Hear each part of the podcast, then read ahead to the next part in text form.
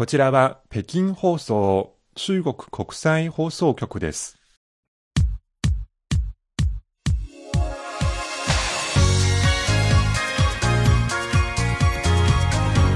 皆さんこんばんは火曜ハイウェイご案内の大正円ですこんばんは、西宝です。中国では国慶節の7連休の最中です、はいあまりこの頃お天気が良くないのうんがちょっと気になりますけれども、はいそれよりこの連休前に中国で発表された冬のオリンピックに関連するビッグニュースありましたね。はい。新型コロナ予防抑制のため、今回は中国国内の観客のみがえー招かれることになっています。対象者が中国国内のみということですけれども、基本的にあの発表された中身を見てみますと、東京オリンピック・パラリンピックと同じようなしきたりで管理されるというはい印象ですそうよね。ですね。まあ、やっぱりバブル式といって、まあなるべくコロナということ、影響が出ないような、そういう、まあ、東京で言うとプレイブックのような、そのマニュアルもすでに制定されているようで、はい。まあとにかく無事に、えーかといってそのアスリートたちに4年に一度のこの大会ですので、えーぜひあの戦って自己ベスト達成できることを心から祈っております。はい。こんな連休の真っ最中に北京からお送りする今回の番組旬な話題では自動運転トラック、商用化を視野に実地走行という話題にフォーカスします。はい、後半は CRI インタビュー。先週に引き続いて、明治学院大学国際平和研究所研究員の石田隆二さんのお話の続きをお届けいたします。どうぞ今日も最後までお聞きいただければと思います。火曜ハイウェイです。ハイウェイ北京中国情報ラジオ火曜日のご案内は私、大正円と西宝です。ここからは旬な話題です。今日ご紹介するこちらのトピックスは、中国の英字新聞、チャイナデイリーが日本語で刊行する月刊新聞、チャイナウォッチ9月号の記事を参考にしています。チャイナウォッチは毎日新聞社と提携し、え毎日新聞社により首都圏の購読者を対象に配布協力を行っている新聞です。今日は自動運転トラックの話題ですか、はい、えーその背景として、まず中国ではネット通販が盛んに行われていますね。はい。それに伴って物流業界が急成長しています。ええしかし一方でトラックのドライバー不足という問題が深刻化しています。はい。そんな中で自動運転輸送が注目されています。これ中国だけのことじゃなく、イギリスをはじめ世界各国である意味、この労働力不足の問題ありますからあ、この自動運転輸送、どのようなことをやっていますか？えーまずこちら中国の自動運転関連のスタートアップ企業、はい。一般的に創業から2、3年程度の企業を指すことが多いですけど、ええ。このスタートアップ企業は、えー今、路上走行テスト、それから貨物輸送の実験、自動運転大型トラックの量産化に向けた取り組みを強めています。はい。なんとなく、その自動運転自体が実験段階というイメージがありますが、どちらかと言いますと乗用車が多いイメージですが、はい今度は大型トラックの自動運転ですか？そうですね。はい。例えばそんな企業の一つ、小馬智行、ポニー AI という企業ですがえ、自動運転トラックの開発に進出しています。お副社長でトラック部門のトップ、李光宇さんによりますと、その会社ではすでに半年以上にわたって自動運転トラックの試験を行ってきたということです。会社の自動運転トラックのこれまでの貨物の輸送量はおよそ1万3600トン余り、お商業運行距離は3万7400キロを超えています。すごい距離ですね。毎日走り続けていそうな感じですね。そうですね。はいえーこのリーさんによりますと、深刻なドライバー不足が発生したときに、自動運転トラックは働く人を助けることができる。はいえー自動運転トラックの中心的な価値はそういうことにあるということです。はい。それからリーさんは自動運転技術で物流業界を元気にして変革するための方法を模索してきたと話しています。はい。まあ、すごい画期的な試みだと思いますが、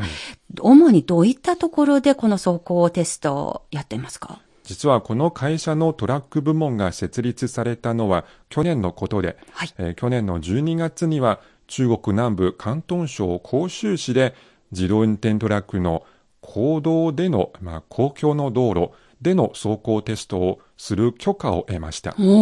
そして今年4月、広州市に拠点を置く、えーその会社のスマート物流の子会社が貨物の道路輸送事業の許可を得ました。えー許可を受けてから、この子会社は自動運転トラックでの商業輸送を始めています。これ、まあ、実験段階じゃなく、もう実験的に商業輸送を始めているというお話ですね。そうですね。で、結果はどうなんでしょうか？はい、えー北京のシンクタンクの報告書によりますと、中国の物流システムにおける大型トラックの数は2030年には627万台に達する見込みです。ええ、それから自動運転トラックがもたらす収益は8539億元、日本円にしておよそ15兆3700億円に達するということです。はい。えー2016年に設立された小馬知行ポニ AI という企業は今年2月末までに11億ドル以上の資金を、えー日本のトヨタなどの投資家から調達していて、その企業価値評価額、つまりその企業が持っている価値を数値で計算したものですが、はい。えー53億ドルを超えました。えー企業の CEO 最高経営責任者のホーグンさんは自動運転はまだ初期段階ですがスマート輸送の中心的な役割を果たすようになりスマートシティの建設を推進し経済の全体を押し上げ人々の移動方法を変えるなど広い範囲にわたる影響をもたらすだろうと予測しています。これはつまり物流業界のみならず将来のスマートシティの一環として位置づけて活動していると、そういう試みやっているということですね。は。い。それから実はこの会社、えー自動運転タクシーの開発もしています。お自動運転タクシーの国内でのサービス提供地域を拡大する取り組みを強化しているということです。え会社は広州、北京、それからアメリカのカリフォルニア州に続き、今年7月には上海でサービスを始めています。うーん、すごいことですね。国内外の主要な都市でやっていると。はい、えーはいそのそのタクシー、上海の路上に現れた自動運転タクシー、その会社が開発した自動運転システムを搭載した、えー日本のレクサスのタクシーを使っています。うん、高級な車ですね。はい、えーレーザー光を使ったセンサーライダーのメーカー、ルミナテクノロジーズと共同開発した、えー長距離の検出が可能なレーザーレーダーアイリスを発表しています。この技術を使ったレベル4の自動パイロットシステムを2023年から量産化する方針です。はい。ちなみにレベル4というのは、えーバックアップのドライバーなしで、ほとんどの状況で車が自動運転できることを意味しています。はい。まあ、5つのレベルがあって、もう最高が5ですが、もうはい4だともう相当高い自動化レベルですね。そうですね。はい。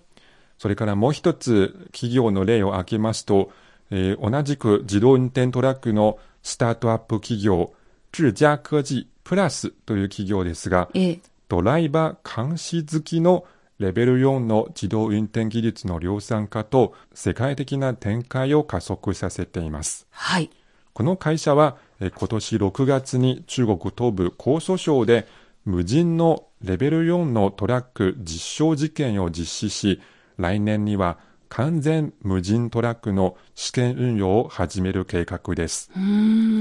また中国の宅配大手順豐 SF エクスプレスはドライバー監視付きの自動運転トラックがいかに物流を改善するか、それを実証するための中国初の商業輸送試験に取り組んでいます。はい。その輸送試験の提携先として智家科技プラスという会社を選んだということです。うん、SF エクスプレス春風、何かと、ま、毎日のようにお世話になっている、はいそういう物流会社ですね。はい、えーこれについて智家科技プラスの CEO の劉さんは、機械学習と人工知能、ビッグデータ、モビリティ、先進センサーが統合されたことで自動化革命が見え始めた。自動運転トラックは短期的に自動運転技術を最も活かせる用途の一つで、実用化が目前に迫っている。自動運転トラックの年内の量産化開始に向けて順調に準備を進めている。自動運転技術が普及すれば、高速道路での貨物輸送の安全性が高まり、コストも下がり、業務効率も高まると述べています。うんやっぱりそういった、あの、スタートアップ企業で開発された先端的な技術、どこかの会社と提携して応用を広めていくと、そのような攻め方のようですね。そうですね。実はこの会社、イタリアの商用車メーカーのイベコとも提携しています。ええ。中国やヨーロッパなどで展開する予定の自動運転トラックを一緒に開発しています。はい。まあ、本当に、えーここ最近、イギリスのトラクターの運転手が不足している話題が世界で、えー注目されていますが、そういったところでうまく運用、応用できれば、本当にみんなにとっての、まあ、その、いいニュースになるわけですが、はい例えば世界での市場規模、今後どういうふうに見込まれていますか？そうですね。世界的なコンサルティング会社、アライドマーケットリサーチによりますと、自動運転トラックの世界市場での規模は、去年は10億ドル程度と思われましたが、2025年には16億7000万ドル規模になると予測されています。拡大されているということですね。はい。この自動運転トラックの将来の見通しについて、中国の自動車の研究開発に携わる専門家、高生さんは、え現在は自動運転トラックの試験や利用は、港湾、鉱山、一部の道路区間など、主に比較的簡単な状況で行われていると明らかにしました。はい。さらに、旅客用の自動運転タクシーに比べ、自動運転トラックの配送ルートは固定されているので、自動運転技術の大規模な商用化に必要な条件がある程度揃っている。うん物流業界では、作業効率を高め、人件費や配送費を抑えることができる自動運転に対して需要が高まっていると話しました。なるほど。まあ、私たち、普通に、その道路を走ってる時にトラクターを目にしますが、はい。今の話だと、そういう普通に、あの、走っているトラクターよりは、まあ決まったシーンの中で使われている、はい。あるいは決まったエリアとかで、うん。あの、そこから始めようと。確かに、その様々な応用のシーンを具体的に分析すると、自動運転に適しているはい。部分、確かにあるので、ますねず、そこに特化して運用を広めていく。はいはいこれはなかなか合理的な考え方ですね。そうですね。まあ、というところで、あの、人間と機械、AI との共存の世界がもうすでに始まっていると、そういうことを感じさせた今日の旬な話題でした。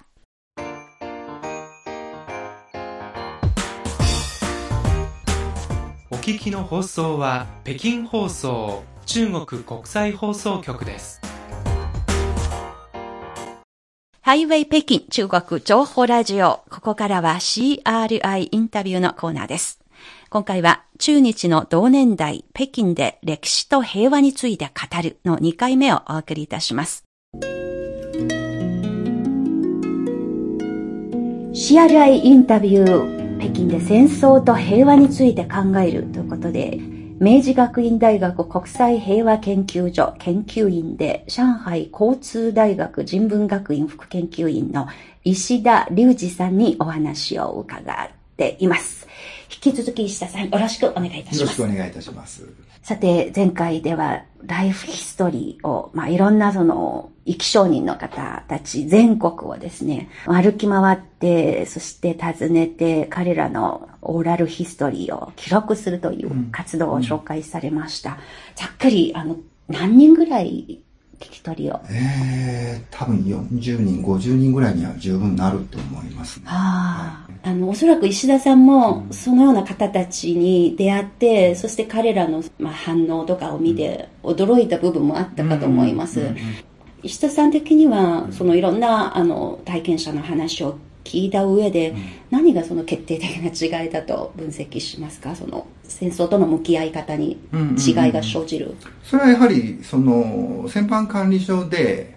に入って6年を過ごしたわけですけれども、はい。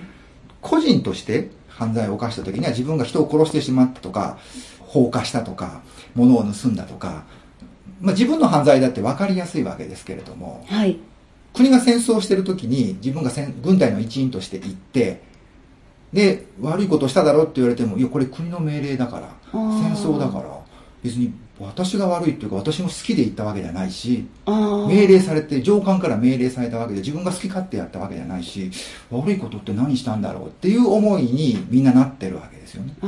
で、戦犯管理所に行ってない人はそのまま帰っちゃうわけですから、戦争は大変だったなーで終わりになってしまうわけですよ。ええだから、反省するっていう機会もないわけですが、戦犯管理所に行った人は、お前たち何をやったんだって言われて、最初は同じだったんですよね。いや、戦犯って言われても命令されて行っただけで、で、さっき言ったその謝罪された方々も最初同じだったんです。はい。特にその将軍とかそういう人たちではなくて、本当に末端の兵隊で、ええで中にもその補充兵といって、補充兵。補充兵といって、そのもう体が弱い。予備軍みたいな。そうです。体が弱くて、もうよほどのことがなければ軍隊に呼ばれることもない。でも戦争末期だから、人がいなくなって呼ばれた。ええ。で戦場に行っても結局そういう人ですから、なんか戦うとかじゃなくて、何か荷物を運ぶとか、事務仕事をするとか、そういうことが中心の方もいらっしゃったわけです、ね。ええ。で。そういう人が、お前の犯罪を思い出せと言われても、特に何もしてないなっていうふうになってしまうわけですよね。ですから、日本の多くの人がそういう自分が加害を、行為を行ったっていう意識を持っていないっていうのも、まあ、ある意味ではわからないわけではないわけですけれども、ええそれをやはりその戦犯管理所でいた6年の間に自分のやったことを見つを見つめる。ただそれだけのために何年もの時間をかけて、しかもいろんな工夫をして自分のやったことに向き合うようなええことをやった結果として、あの、あ自分が軍隊の一員だった。軍隊を支えた。自分のようなものも、まあ、ある意味では大したことをしてないかもしれない。殺したりもしてないかもしれないけれども、自分が軍隊を支えてなかったら、侵略戦争もやっぱやっぱりできなかったことだと。そういう責任がやはりあるんだというような、まあ、そこまで自分のことを突き詰めて考えられるっていうようなことをされて初めて自分の責任っていうのを感じていかれたんですね。あまあその大きな国としての責任、そのな、中身を詳しく分析してみると、うん。自分もその一人の日本人、日本兵としてのうん。個人のが果たすべき、それに加担をした分の責任というものに気づいたわけですね。なるほど。あの、すごく悪い言葉がよく聞きますが、その洗脳という言葉、うんうんあの、その、武順戦犯管理所うんで中国共産党をやったのが、洗脳です。そうですね。その言葉に対して言いたいことは、もし？あもちろんありますけれども、あの、その彼らがいた6年間に経験したことを一つ一つ何を経験したかを見ていくと、最初は、最初の1、2年はずっと反反抗反発してるんです。俺たちは戦犯じゃないと。で、じゃあ何してたか、戦犯同士遊んだり、おしゃべりしたり、その中国の慣習に悪口を言ったりして、1年から2年はもう遊んだりしてるんです。で、その後、朝鮮戦争が始まって、始まりますで、朝鮮戦争があったら、中国弱いから負けるよ。俺たちってさえ勝てなかった米軍に勝てるはずないからっていうので、よーし、これで俺たち帰れると思ってたんですが、中国負け、中国勝っちゃったな。おかしいなってなって、ちょっと中国のことを勉強しなきゃいけないってなって、それから新聞を読んだりし始めたんですね。新聞もあるんですか？新聞を、そあの、日本の新聞もあるし、中国の新聞も、読みたいって言ったら管理所は、じゃあどうぞって言って渡すと。別に読みなさいじゃないんです。情報を知りたいって言って、じゃあこれをどうぞっていう形で、で、新聞を読み始めたら、日本の新聞も中国の新聞も読んで、どうも本当に中国側が勝ったらしいと。俺たちの常識が通用しないっていう風になって、はあ。でそこからちょっと、まあ、1、2年遊んで、もう暇、暇すぎて、ちょっと勉強したいって人たちも出てきてお、で、新聞だけじゃなくていろんなことを勉強し始めると、学習運動っていうものがバーッと広がっていって、ええ。で、やがて、あの、階級論っていうような。階級論。階級論みたいなもの。まあ中国は一時期階級が大事です。そうです、そうです。そういうのを勉強し始めて、ええで、それまでは日本の人が持ってた世界観っていうのは、広告史観といって、ええ世界は天皇のためにあるという歴史観というか世界観を持ってたので、ええあ、天皇のためっていう世界観以外の世界観があるんだと。しかも階級論に触れて、そういえば俺の生活ずっと苦しかったんだと。要は農民出身とか仮想労働者出身の兵隊も多かったですから、俺たちの生活が苦しかったのは、こう階級論的に見れば、なんか確かにわかるな。っていうので、いろいろ勉強し始めて、で、そのうち、あ、そういえば侵略戦争って言われても確かに仕方ないな。誰も来てくれって言われたわけでもないのに、俺たちが勝手に行って、ええ。戦争して、まあ確かに侵略戦争って言われては侵略戦争だっていうような認識とかも、だんだん広がっていくっていうのが、入って2年から3年ぐらいで、そういう状況になっていったわけですね。ええでその時も別に勉強しろとか、これを読めとか、そういう話じゃなかったんです。勉強しない。じ自発的にそうです、そうです。そういうふうな要求がというかやりたいと。そうです。最初は、最初は何人か一部の人が勉強したいってなって、で、周りにそれを見てる人が、お前何勉強してるのって、こういうこと書いてあるわ書いてあるけどっていうので、だんだんその勉強の輪が広がっていくっていう形で進んでいって、勉強しろ。おなんだ、えー社会階級論、帝国主義論を勉強しなさいという動きではなかったんです。ああまあ、つまりその、実際にその6年ぐらいの歴史を細かく丁寧に、あの、その真相に迫っていきますと、このようなプロセスを経ているということがわかりますのでまあ、洗脳という言葉が一方的にすり込みで、でです一方的になんか教え込む。そうですね。けれども、事実は、あの、日本人の先般たちが、まあ、その、世の中の情勢も変わり続けていますので、自分自身がもっと知りたいというのが出発点。そうですね。だからその、決してその、洗脳という言葉が実態とは合わないとそうで。すね。うんまあ、よく中国語では先般改造という言葉を使いますので、その日本語と中国語の微妙なニュアンスの違いもあるかもしれないので、ですね余計にその洗脳されたねという印象を与えるという部分もあるようですね。改造っていう言葉も、日本語にも戦前と戦後しばらくはええあったんです。人間改造。そうです。で、しかも結構いい意味だったんです。あ、そうだ改造っていう雑誌もありましたし、ああ、はい。改造者っていう本屋さんも今もあります。はい。はい。それぐらい、かつては別に悪い意味はなかったんですが、そういう、まあ、洗脳みたいな言葉と結びつける動きが、戦後のある時点で起きて、それでそういうイメージが、まあ、改造と洗脳ってなんか一方的に何かをさせるというイメージが、まあ、一人歩きしていくっていうような状況が出てきましたね。いやー、感慨深いものですね。やっぱり世の中の変、世の中変わり続けている中で、言葉自身のそのニュアンスとか色彩というものにも微妙に変化が生じてしかし、まあ学者となればその微妙な変化がし起きたことに気づくんですが、うんうん。一般に生きている人たちが気づかずにそのままのそのイメージで言葉を理解、受け入れてね、そしてまたそれに引きずられて過去を見るときにすね、まあ、色眼鏡になると、ええそういう面もあれですね。お聞きの放送は、ハイウェイ北京中国情報ラジオです。CRI インタビュー。CRI インタビュー、北京で戦争と平和について考えるということで、明治学院大学国際平和研究所研究員で、上海交通大学人文学院副研究員の石田隆二さんにお話を伺っています。引き続き石田さんよろしくお願いいたしますよろしく。お願いいたします。まあ、歴史とかと向き合うときに、特にそのオーラルヒストリー、その聞き取り調査のその意義について石田さんはどういうふうにお考えでしょうか？そうですね。まあ、紙の記録とか、公文書とか、そういう形で、まあ、長く残って、誰でも読めるようなものっていう、そういう形で残る歴史は、やっぱごくわずかしかなくて、はい。むしろ多くの歴史は、紙にも文字にもならないものの方が多いですよね。で、しかも誰も聞こうとする人がいなければ、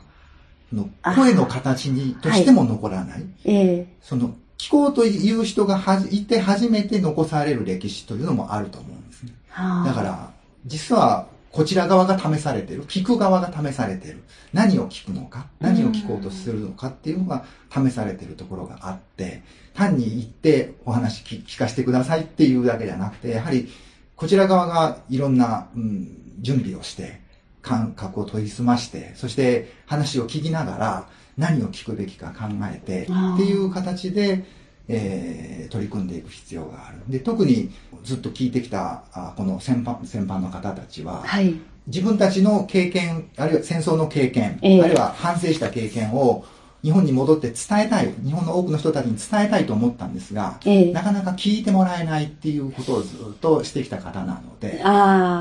で、しかもそれだけじゃなくて、そういう経験を伝えるがゆえに、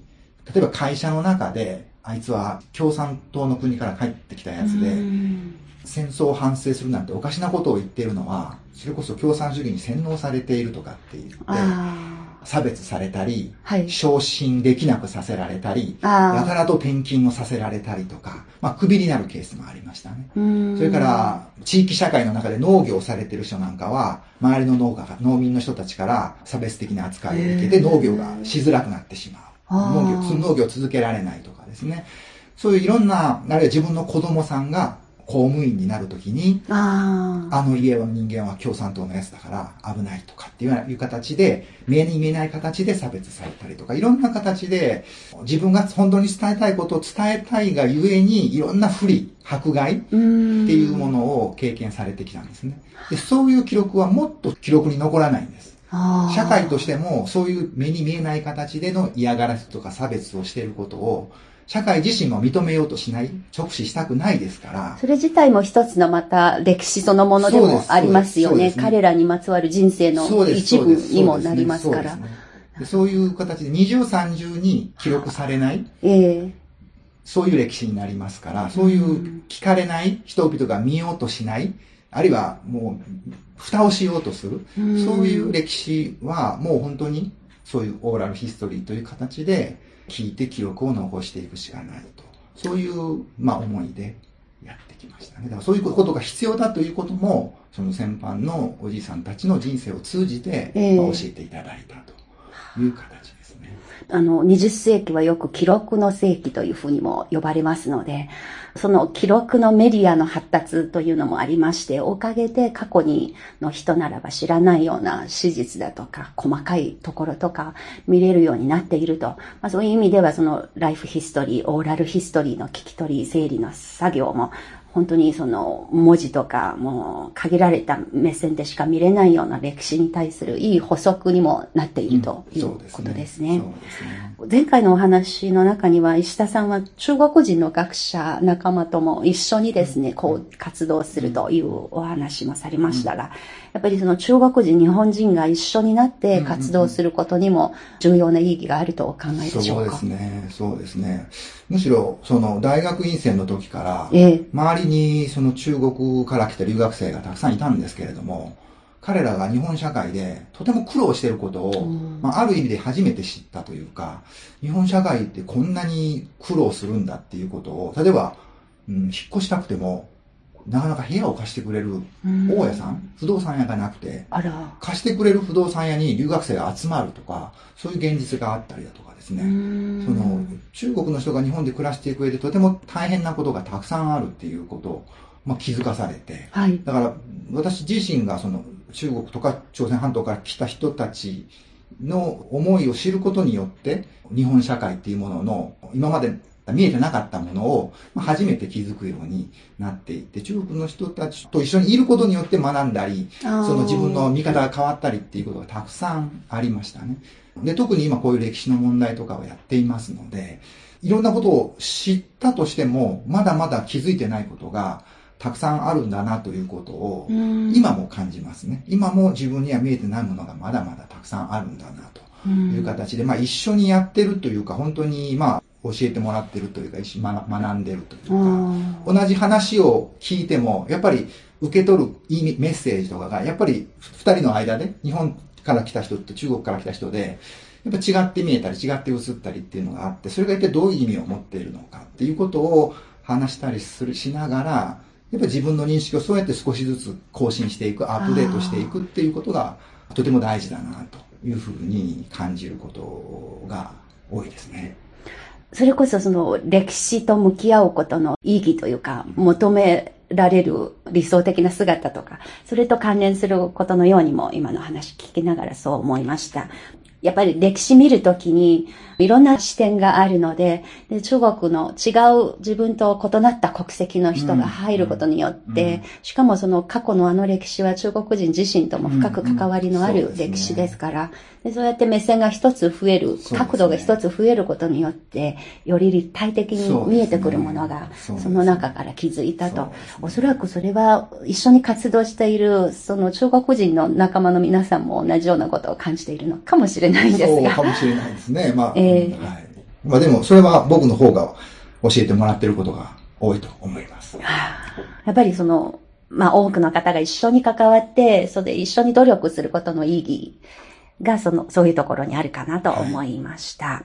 さて、こう、引き続き戦争のあった、しかも、まあ、日本軍による中国の侵略というのが過去の一つの歴史として残されている。それ、その歴史とどう向き合うのか、引き続きお伺いたいと思いますが、第二次世界大戦が終わって今年で76年目になりました。は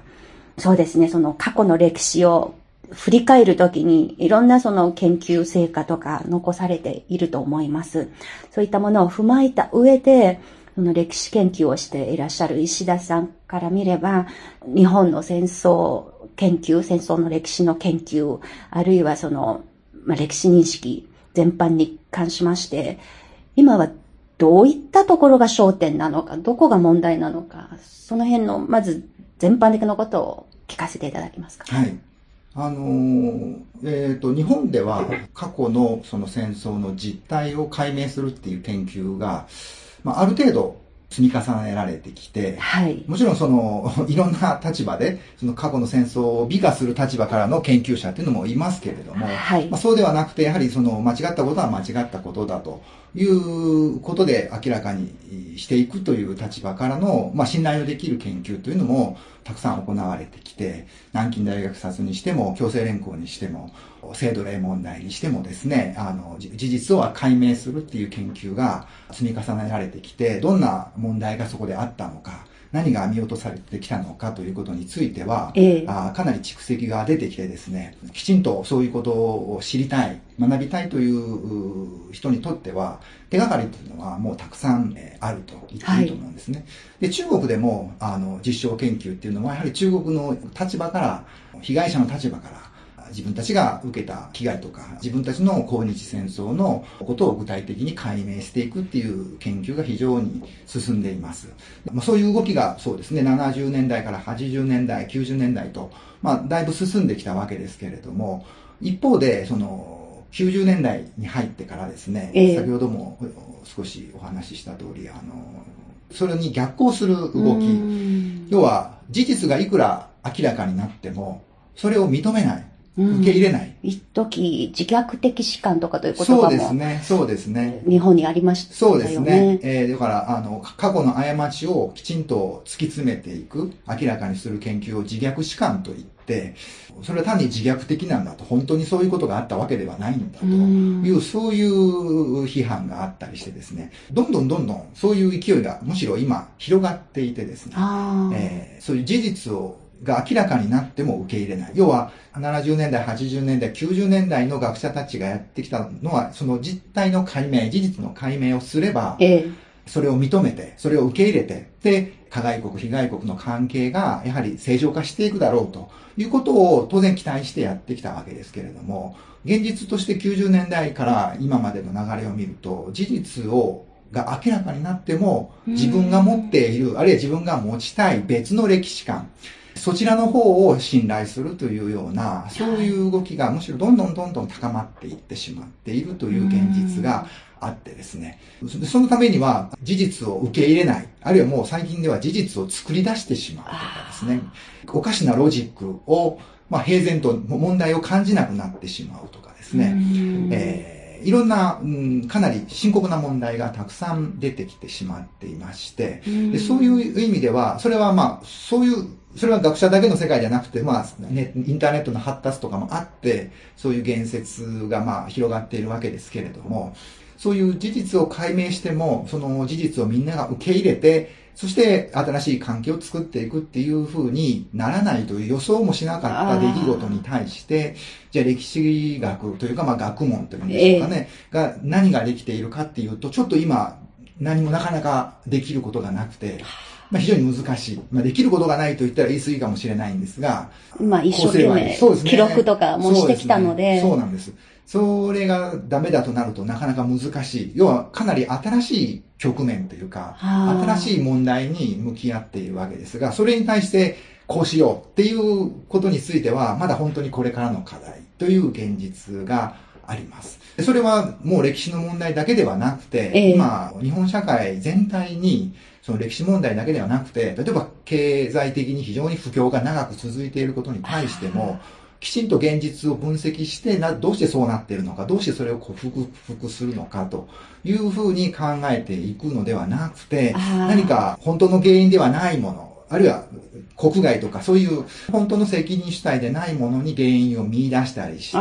きちんと物事を捉えていくっていうことができなくなってきているという、そういう動きと繋がっていってしまっていて、非常に、まあ、複雑になって。複雑になってますね。その、人々の物事の捉え方、見方っていうものが、非常に、まあ悪く言えば歪んできてしまっている。っていう、そういうかなり根本的な問題ともつながっているところがありまして、うん非常にまあ難しい課題を抱えているというのが、まあ、今現在の状況かなというふうに見ています。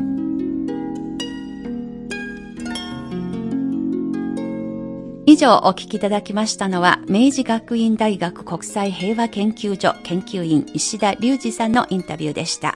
次回も話の続きをお届けします。今週の CRI インタビューのコーナーでした。